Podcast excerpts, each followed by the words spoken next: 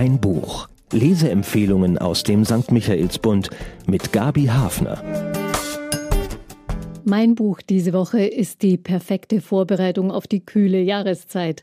Ein Roman über Menschen, die glücklich sind draußen in den Bergen und bei schlechtem Wetter, der Kälte und dem Wind trotzen.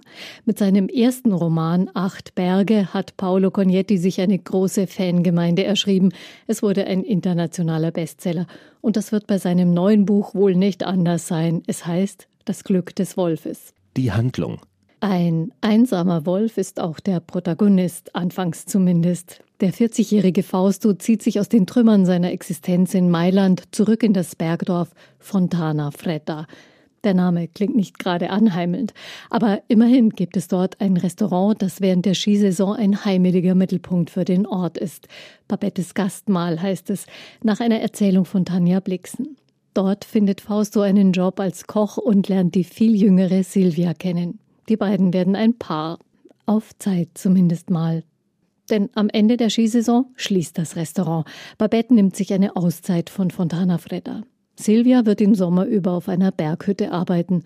Nicht irgendeine, sondern nah am Gletscher beim Monte Rosa Massiv gelegen, auf 3500 Metern. Keine große Herausforderung für Fausto, der sie regelmäßig besucht.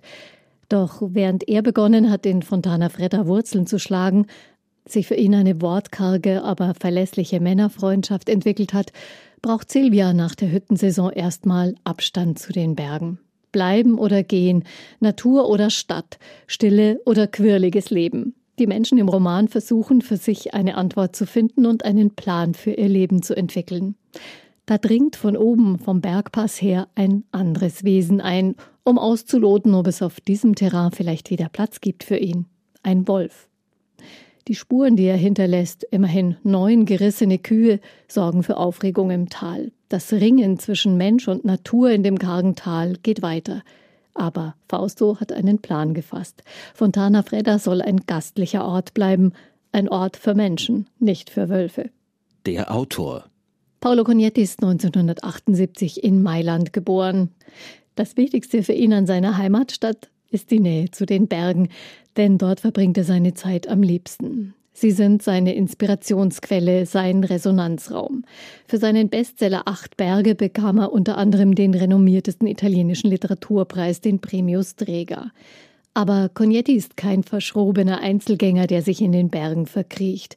Er sagt von sich, Großstädte faszinierten ihn ebenso wie die Berge. Nach einer Weile in der Stadt habe er das Bedürfnis, sich in die Berge zurückzuziehen. Wenn er aber zu lange allein in den Bergen sei, möchte er ins Auto springen und Freunde besuchen. Kuschelfaktor. Mit karierter Hüttenbettwäsche und Herzallen in der Tür hat Cognetti es nicht so. Seine Romantik der Bergwildnis ist rau, aber echt. Silvia schafft es auch in der Winterkälte, ihr üppiges Haar zu waschen und erotisch vor dem Feuer zu trocknen. Lesenswert, wie sich das Paar in der Kargheit der Biwakschachteln und Hütten bewährt. Der Sound. Wie kaum ein anderer verbindet Cognetti Innen und Außen, der regelmäßige Blick nach draußen aufs Wetter, nach oben in die Berge. Sogar die Luftveränderung im Raum durch den Rauch des Ofens verweist auf das, was draußen passiert. So ist die Natur immer präsent. Auf jedem Stein könnte jederzeit eine Gemse auftauchen oder ein Vogel auffliegen, jederzeit eine Lawine ins Tal rauschen. Kein Stillleben ist das, sondern eine lebendige Szenerie, deren latente Spannung die Menschen in ihren Band zieht und berührt und so schafft er eine große Intensität des Erlebens, auch wenn vordergründig nicht viel passiert. Gesprochen wird dagegen nur das Nötigste. Die Figuren treffen ihre Entscheidungen eher einsam und tun, was zu tun ist. Vergnügungsfaktor? Die Menschen in Fontana Fredda haben ihre Augen ständig auf die Natur gerichtet und registrieren die kleinsten Veränderungen. Als Leser kann man in diesem Roman wie mit einem Fernglas beobachten, wie Fausto, der einsame Wolf, langsam Wurzeln schlägt im Tal. Ein Ort, der für ihn zu gleichen Teilen Realität und Wunschvorstellung ist. Als die Berge noch Freiheit für mich bedeutet haben, erkannte ich sogar im Weidevieh Freiheit. Aber die Berge an und für sich haben keinerlei Bedeutung.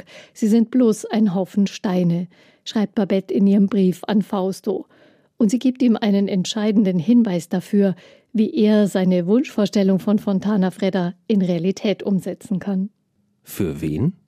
Immer mehr Menschen entdecken die Berge als Natur- und Freiheitsraum für sich.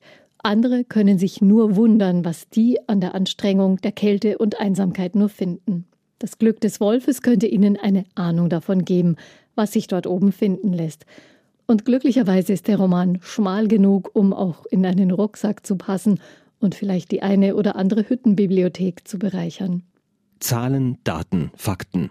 Gefühlt ist es in diesem Roman selten wärmer als 10 Grad. Die Temperaturkurve geht auch mal deutlich unter Null. Aber Paolo Cognetti versteht es in Das Glück der Wölfe, ein warmes Erzählfeuer anzuzünden, an dem ich gerne sitzen geblieben bin, für 208 kurze Seiten.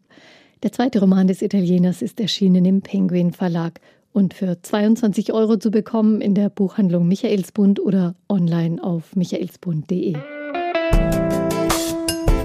Ein Buch. Ein Podcast aus dem katholischen Medienhaus St. Michaelsbund, produziert vom Münchner Kirchenradio.